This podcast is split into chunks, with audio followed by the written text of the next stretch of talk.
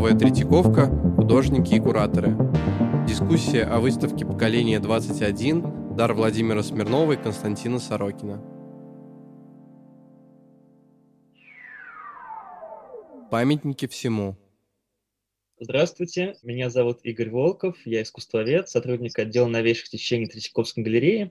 И сегодня с художником Иваном Горшковым мы поговорим о выставке «Поколение 21», которая планируется открыться в Третьяковской галерее. Наш сегодняшний разговор мы э, озаглавили как «Памятник всему». Здравствуйте, Иван. Добрый день, Игорь. Здравствуйте, дорогие друзья.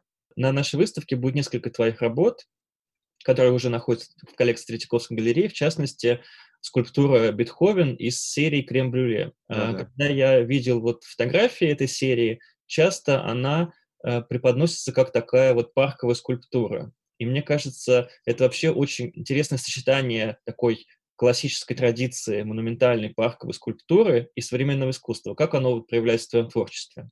Знаешь, э, я лет пять назад впервые столкнулся с задачей э, создания парковой э, скульптуры и понял, размышляя об этом, что это совершенно другая задача, нежели просто ну, как создание какой-то работы для галереи, например, да, для белого куба, потому что это по-другому работает, совершенно другие механизмы. То, что работа, как бы, да, создаваемая для природной среды, она должна в первую очередь, наверное, не разрушать парк, не выглядеть мусорно, ну и, в общем, много обязательств, как бы, таких на нее накладывается, да, которых нету в галерее, например, да, в галерее можно выставить все, что угодно, самый какой-то такой не антимонументальный, да, объект или мусорно выглядящий, пестрый какой-то, да, то в парке в лесу, да, вот на природе работают какие-то другие механизмы. Например, в городской среде работают еще какие-то третьи механизмы уже, да. И создавая, конечно же, скульптуру, нужно понимать э, вообще ее природу, ее предназначение. Изначально, как бы, да, понимать, вот по каким законам она должна создаваться.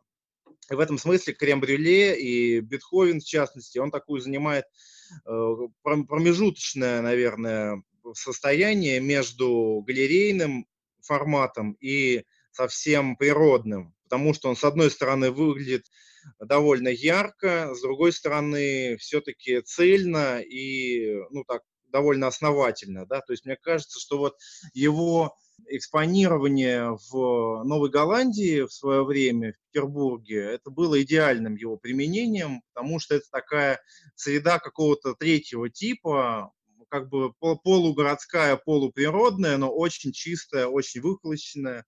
Мне кажется, что это было как раз то, что нужно для их э, демонстрации. А можешь немножко сказать про саму эту серию? Бетховен, почему именно Бетховен? На самом деле эта серия создавалась э, для Космоску, когда я как раз был в 2017 году художником года этой ярмарки и делал, ну, такой спецпроект. И я решил сделать, ну, как это часто бывает в каких-то ответственных случаях, какую-то программную работу, своеобразный итог, я не знаю, скульптурные пятилетки, что ли, вот, и такая команда у меня сложилась, скульптурная группа с фонтаном в центре, э, тоже, в общем, такой интересная тема для разговора, да, но мы, я думаю, мы подробнее обсудим чуть позже.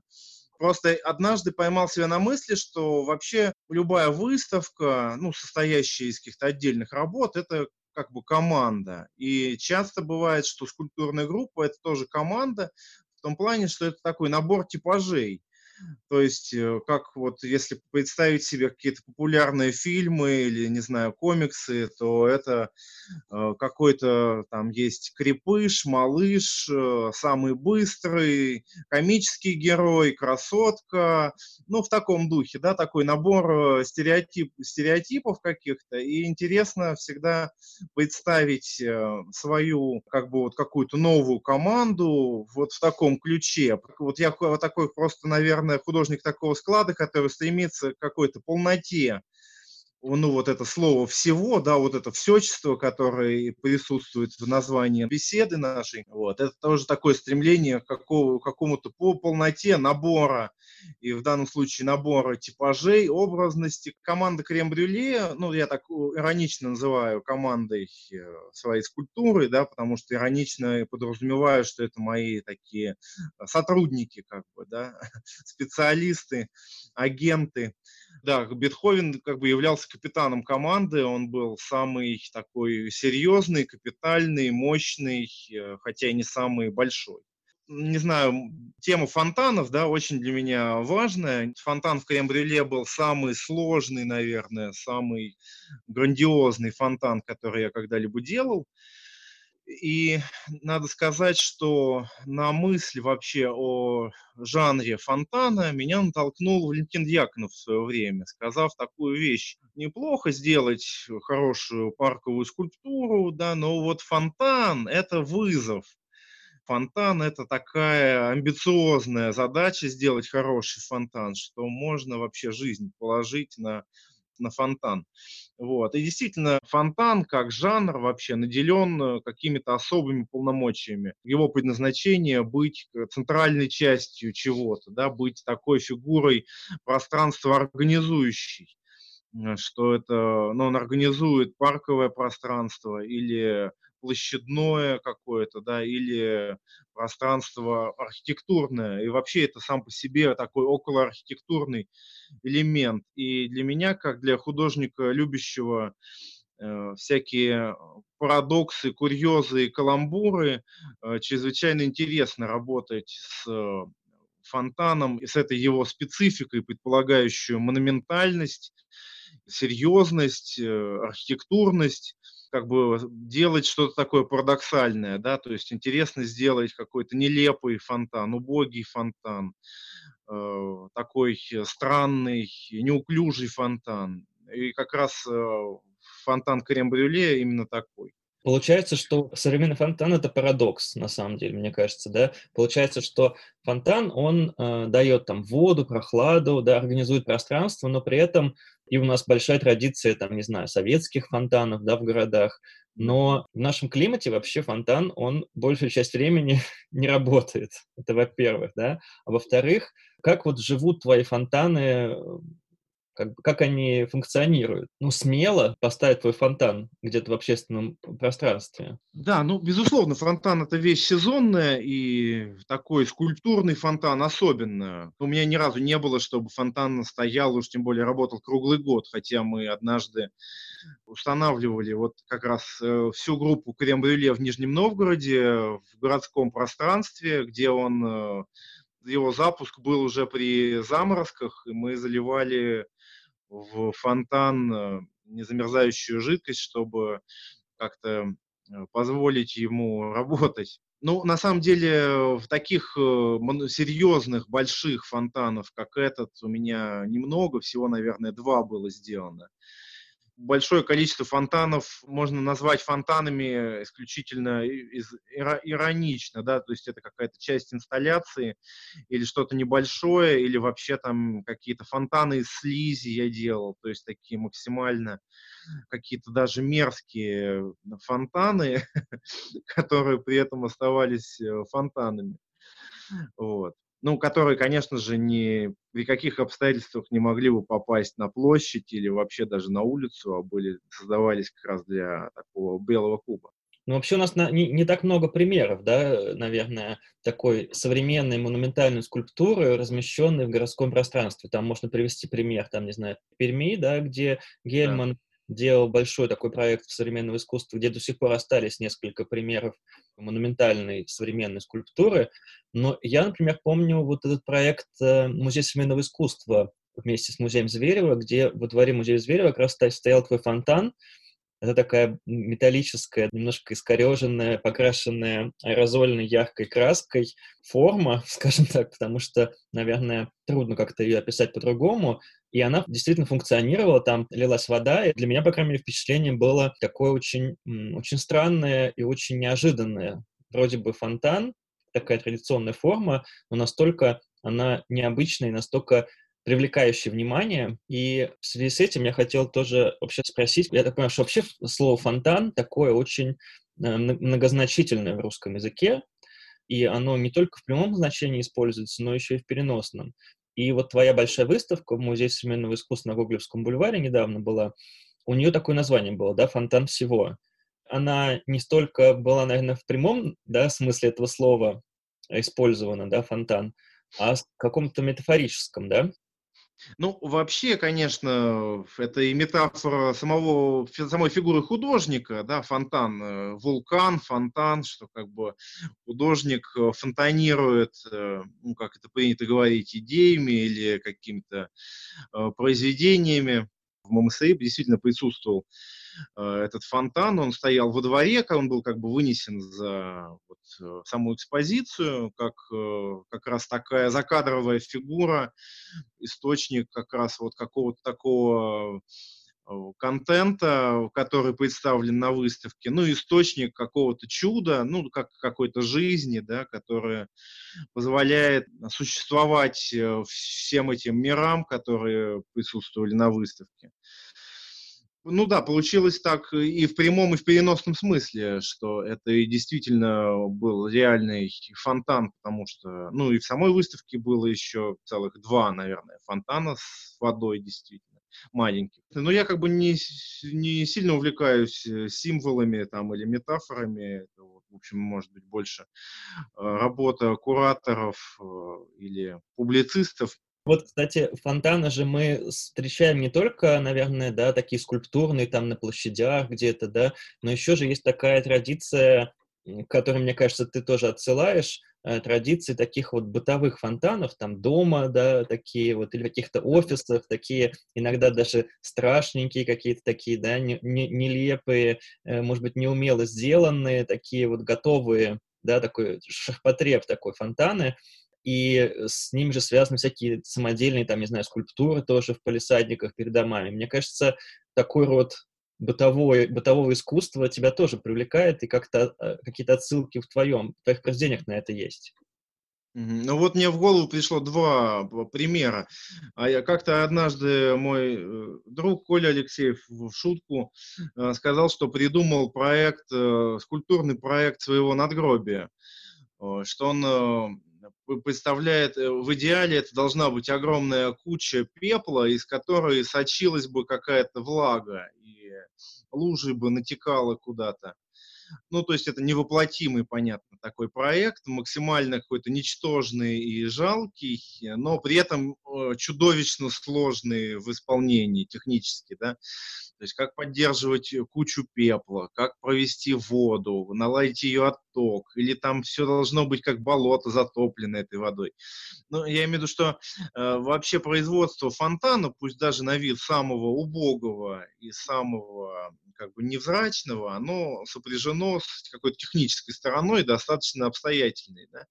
Ну и вообще вот в последнее время все чаще приходит мысль, что особый шик э, искусства, ну, которое обладает продакшеном, ну, содержит в себе продакшн какой-то, да, как раз заключается в столкновении какой-то абсолютной свободы обращение с материалом, как бы такой кажущейся безответственности, да, и совмещение это с э, капитальным, обстоятельным, продуманным продакшеном. Такое могут себе позволить э, большие состоявшиеся художники, выставляющиеся в музеях где там все будут э, заниматься, холить или леять их работы, и они могут себе позволить вообще вытворять все, что угодно, спроектировать кучу пепла, из которой течет родник. Вот. Ну, мне вот вообще просто, мне кажется, да, что э, любой фонтан какой-то, вот бытовой, как ты говоришь, или не, небольшой, он все равно содержит в себе вот этот компонент, что там должна быть электроника, э, какая-то химия, да, чтобы вода не начинало прокисать, э, чтобы там не было замыкания, чтобы все было безопасно и надежно, не было протечек, да, но при этом, если ты можешь обращаться с формой совершенно свободно и сделать что-то абсолютно не имеющее в себе обязательств перед архитекторами, перед э, там какими-то администрациями, да, это такая роскошь, мне кажется, которая очень привлекает как раз их. В этом есть какое-то тоже очарование. Вот. И вторая история, которая меня, на меня произвела большое впечатление, я э, как-то обнаружил, у нас есть такая одна фирма по производству городского декоративного бетона, ну такая супер кич, э, и они предлагают активно всевозможные дачные фонтаны бетонные, там, с дельфинами, всякими русалками, львами, вот. Но все это сделано, как правило, очень просто, из разъемных форм, просто вот такой железобетон, покрашено там какими-то простыми красками. Как бы долгосрочные постройки, это все стоит очень дорого, как правило. И в, в конце их каталога я обнаружил проект, который можно у них заказать. Это был проект грандиознейшего фонтана, диаметр чаши 50 метров, высота тоже около 50 метров, видимо. Это был бетонный парусник э, с бетонными парусами, мачтами, с высоты которых лились э, водопады, в общем, били фонтаны отовсюду. Все это по всем палубам струилось. Эм, конечно же, в чаше лежали дельфины, русалки, котики морские. Вот. И этот фонтан, да, предлагался в трех э, комплектациях.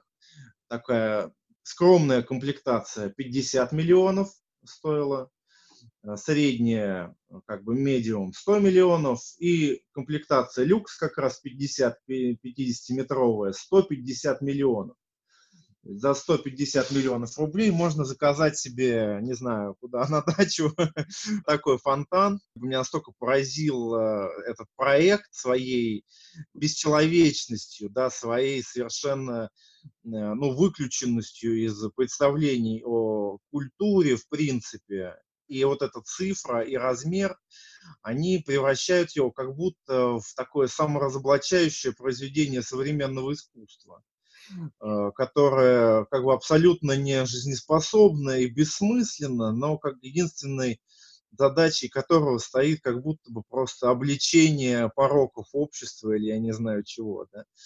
Вот. Я подумал вдруг, что если бы у меня был э, гигантский бюджет, э, ну, если бы я там через, не знаю, сто лет прославился на как-то невероятно разбогател бы, да, и у меня был бы, там, не знаю, полутора миллиардный бюджет э, на выставку, то я заказал бы построить 10 таких фонтанов в аллею.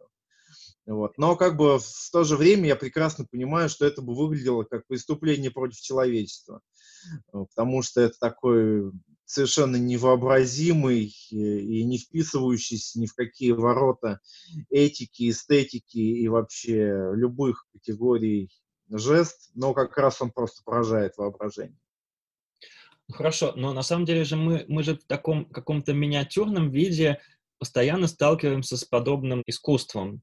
Там, в городской среде, по всей России у нас есть тоже и остатки советского прошлого, и какие-то на площадках, там, во дворах какие-то такие тоже произведения, но э, которые иногда вызывают недоумение. Как ты думаешь вообще, как можно к такому, вот к таким вот э, произведениям публичного искусства, да, монументальной скульптуры относиться?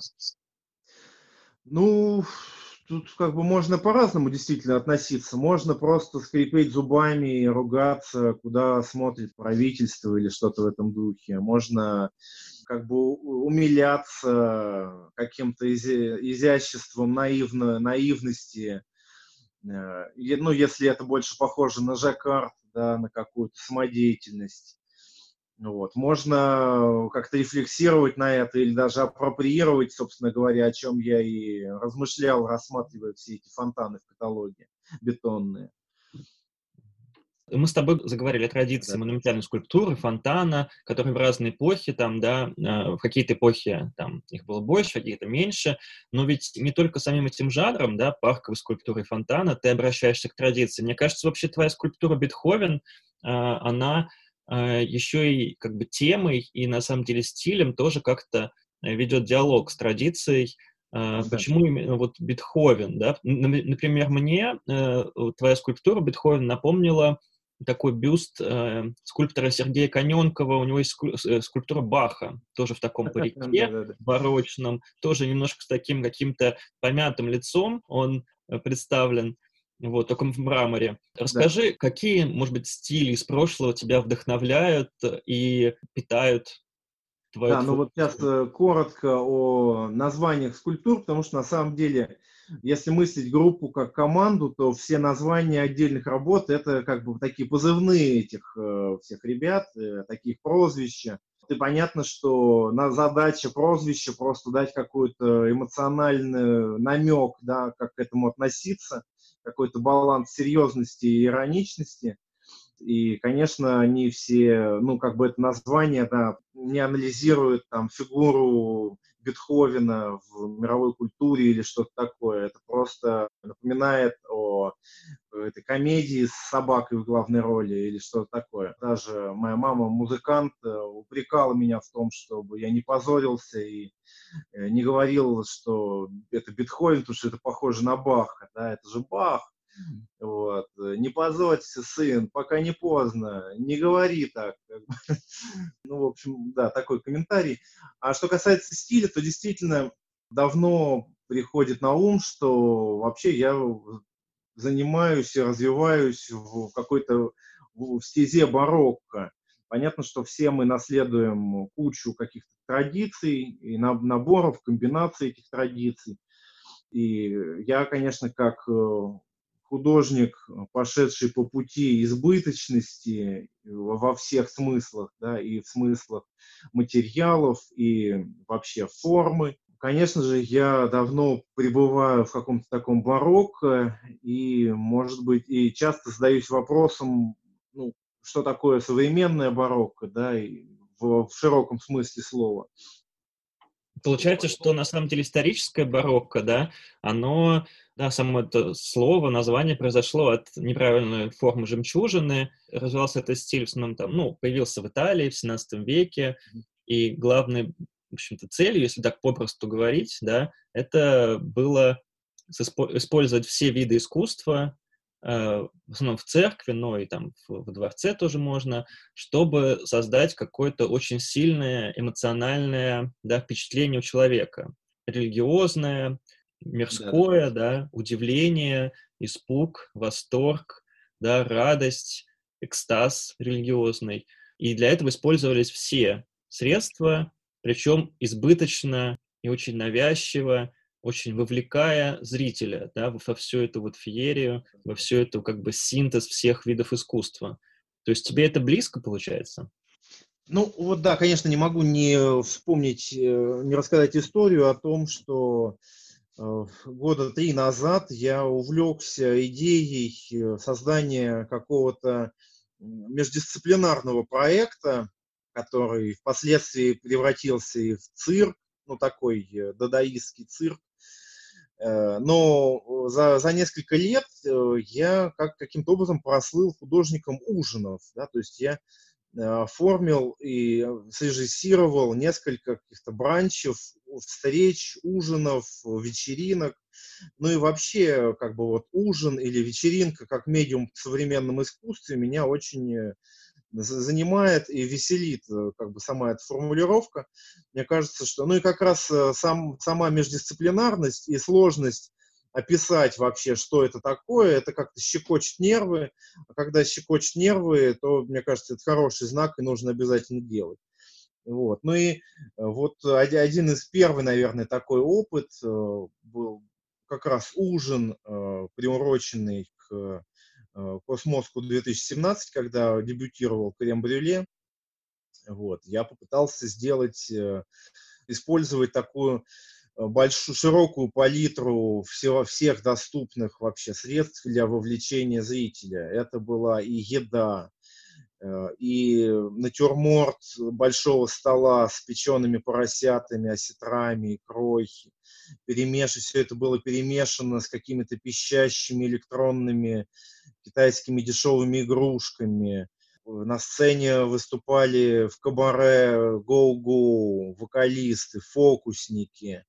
Всем э, присутствующим были выданы карнавальные костюмы, ну и так далее. Да? И как бы я попытался приложить все усилия как раз, чтобы Э, создать наибольшую интенсивность вот воздействия среды. И как раз размышляя о том, что это, зачем это и в чем здесь как раз состоит художественная задача, я пришел, к, натолкнулся как бы на мысль, э, безумства являются неотъемлемой частью истинной роскоши во все времена. Э, все самые роскошные там, балы, события какие-то, пиршества да, были окрашены оттенком каких-то излишеств, безумств.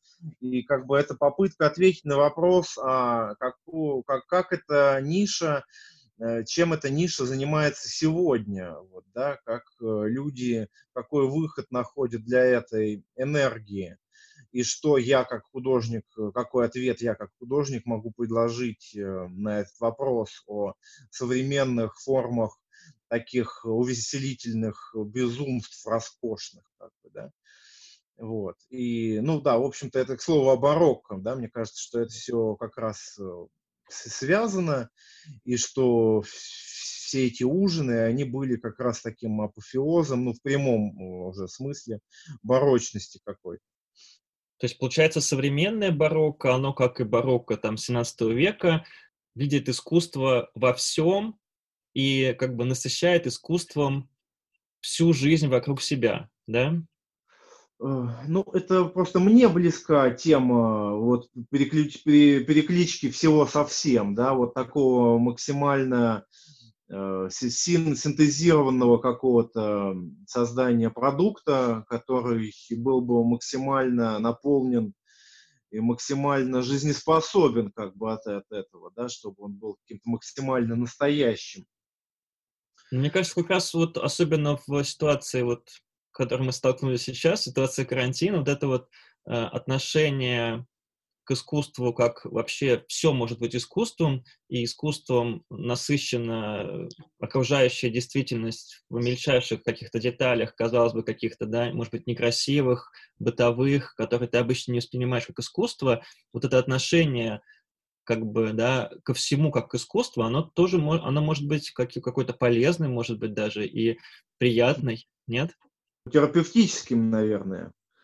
Если представить всю нашу жизнь как э, какое-то кино, да, и себя как персонажа, может быть, как-то становится немножко легче на душе, или веселее, или какая-то дополнительная интрига во всем этом появляется давно, на самом деле, отношусь э, к окружающей реальности как к источнику, как к ресурсу, из которого можно продуцировать, генерировать какой-то художественный контент. Может быть, у меня немножко сбита оптика, такая профессиональная деформация – вот, что как бы я на самом деле на все смотрю как на потенциальный материал. Э, я иду по улице, вижу там э, те же какие-то украшения бетонные, городские, да, или вижу ЖК и такой думаю, ага, смогу ли я это использовать в своей инсталляции, да, или я там иду в магазин или захожу на интернет-сайт э, какой-то,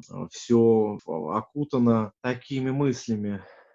Но ведь не только художнику, мне кажется, может быть полезно вот это отношение, такая как бы внимательность и открытость, да? Мне кажется, она не только художнику может быть полезна, но и зрителю, воспринимающему современное искусство. Безусловно, внимательность, ну, как бы склонность вообще к, к аналитике, да, к само какому-то определению, какая-то, какой-то критический взгляд, да, привычка пересматривать периодически какие-то базовые вещи, да, которые ты привык считать э, аксиомой, это, безусловно, полезно для любого здравомыслящего человека.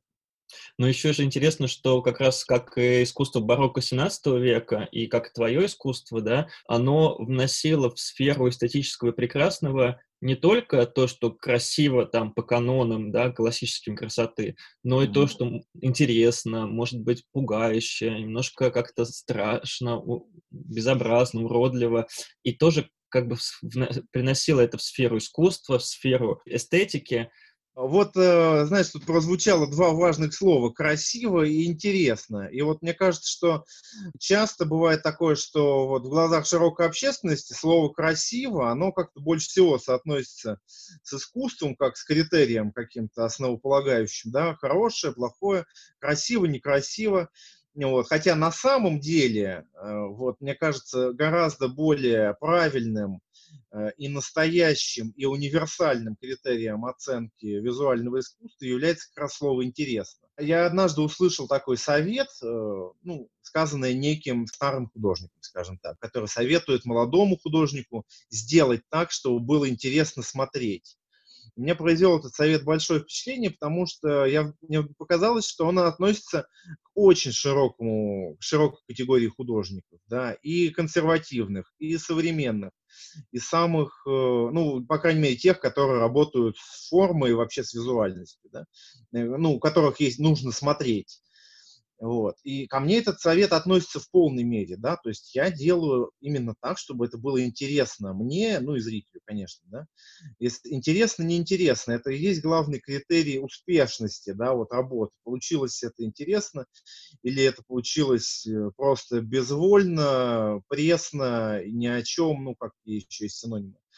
Вот, потому что это может быть бесконечно некрасиво, это может быть бесконечно страшно, уродливо, но это может быть, разумеется, э, прекрасно, гениально и все возможные классические эпитеты, да, и мы, ну, мы как бы знаем массу примеров как бы классическом, общепризнанном искусстве, да, которое, которое невозможно назвать в прямом смысле красивым, да, то есть это не букет цветов, это не какой-то закат у моря, да, это, ну, там, не знаю, какие-то жуткие вещи, да, но которые при этом являются важными, великими, музейными э, достоянием э, культуры человечества, да, вот, и в общем, да, что интересно, это именно ну, для меня является личным как бы критерием оценки вообще состоятельности искусства и моего, и, в общем-то,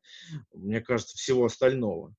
И вот мне кажется, как раз наша выставка, которая дает такой большой срез искусства последних 20 лет с огромным количеством авторов, очень разнообразных, очень не похожих друг на друга. Она как раз и дает вот такое вот интересное разнообразие, среди которого каждый может себе найти что-то по вкусу или что-то для размышлений. Главное быть, мне кажется, открытым и чутким, внимательным. Конечно же, э, предстоящая выставка, это, ее, ее было бы чрезвычайно интересно посмотреть, и я очень э, рад и польщен тем, что оказался среди ее участников. Э, потому что, да, мы, скорее всего, увидим такой срез и какого-то нового поколения э, серьезных художников, которые еще вчера были молодыми, наверное, в большинстве своем. Э, ну и вообще, вот часто приходится слышать, что в русском искусстве, да, вот бы, есть такие фигуры классиков конца 20 века, которые Э, до сих пор как бы вот считаются такими признанными, а все остальные какая-то молодежь. Вот. И мне кажется, что вот эта выставка как раз, наверное, э, будет таким движением в сторону того, чтобы вписать вот эту еще вчерашнюю молодежь э, каким-то образом тоже уже в музейную историю и сделать, и направить эту, этих художников ну, в общем, я хотел сказать, что да, вчерашние, вчерашние молодые художники завтра станут классиками, да, и эта выставка, наверное, шаг в этом направлении. Как-то так. Ну что ж, друзья, спасибо за внимание, спасибо, Игорь, за отличный разговор, было очень интересно поболтать. Всего доброго, друзья, до свидания. Вы слушаете подкаст «Поколение 21. Ежедневное искусство». Подробнее о выставке поколения 21 «Дар Владимира Смирнова и Константина Сорокина» вы можете узнать на сайте галереи.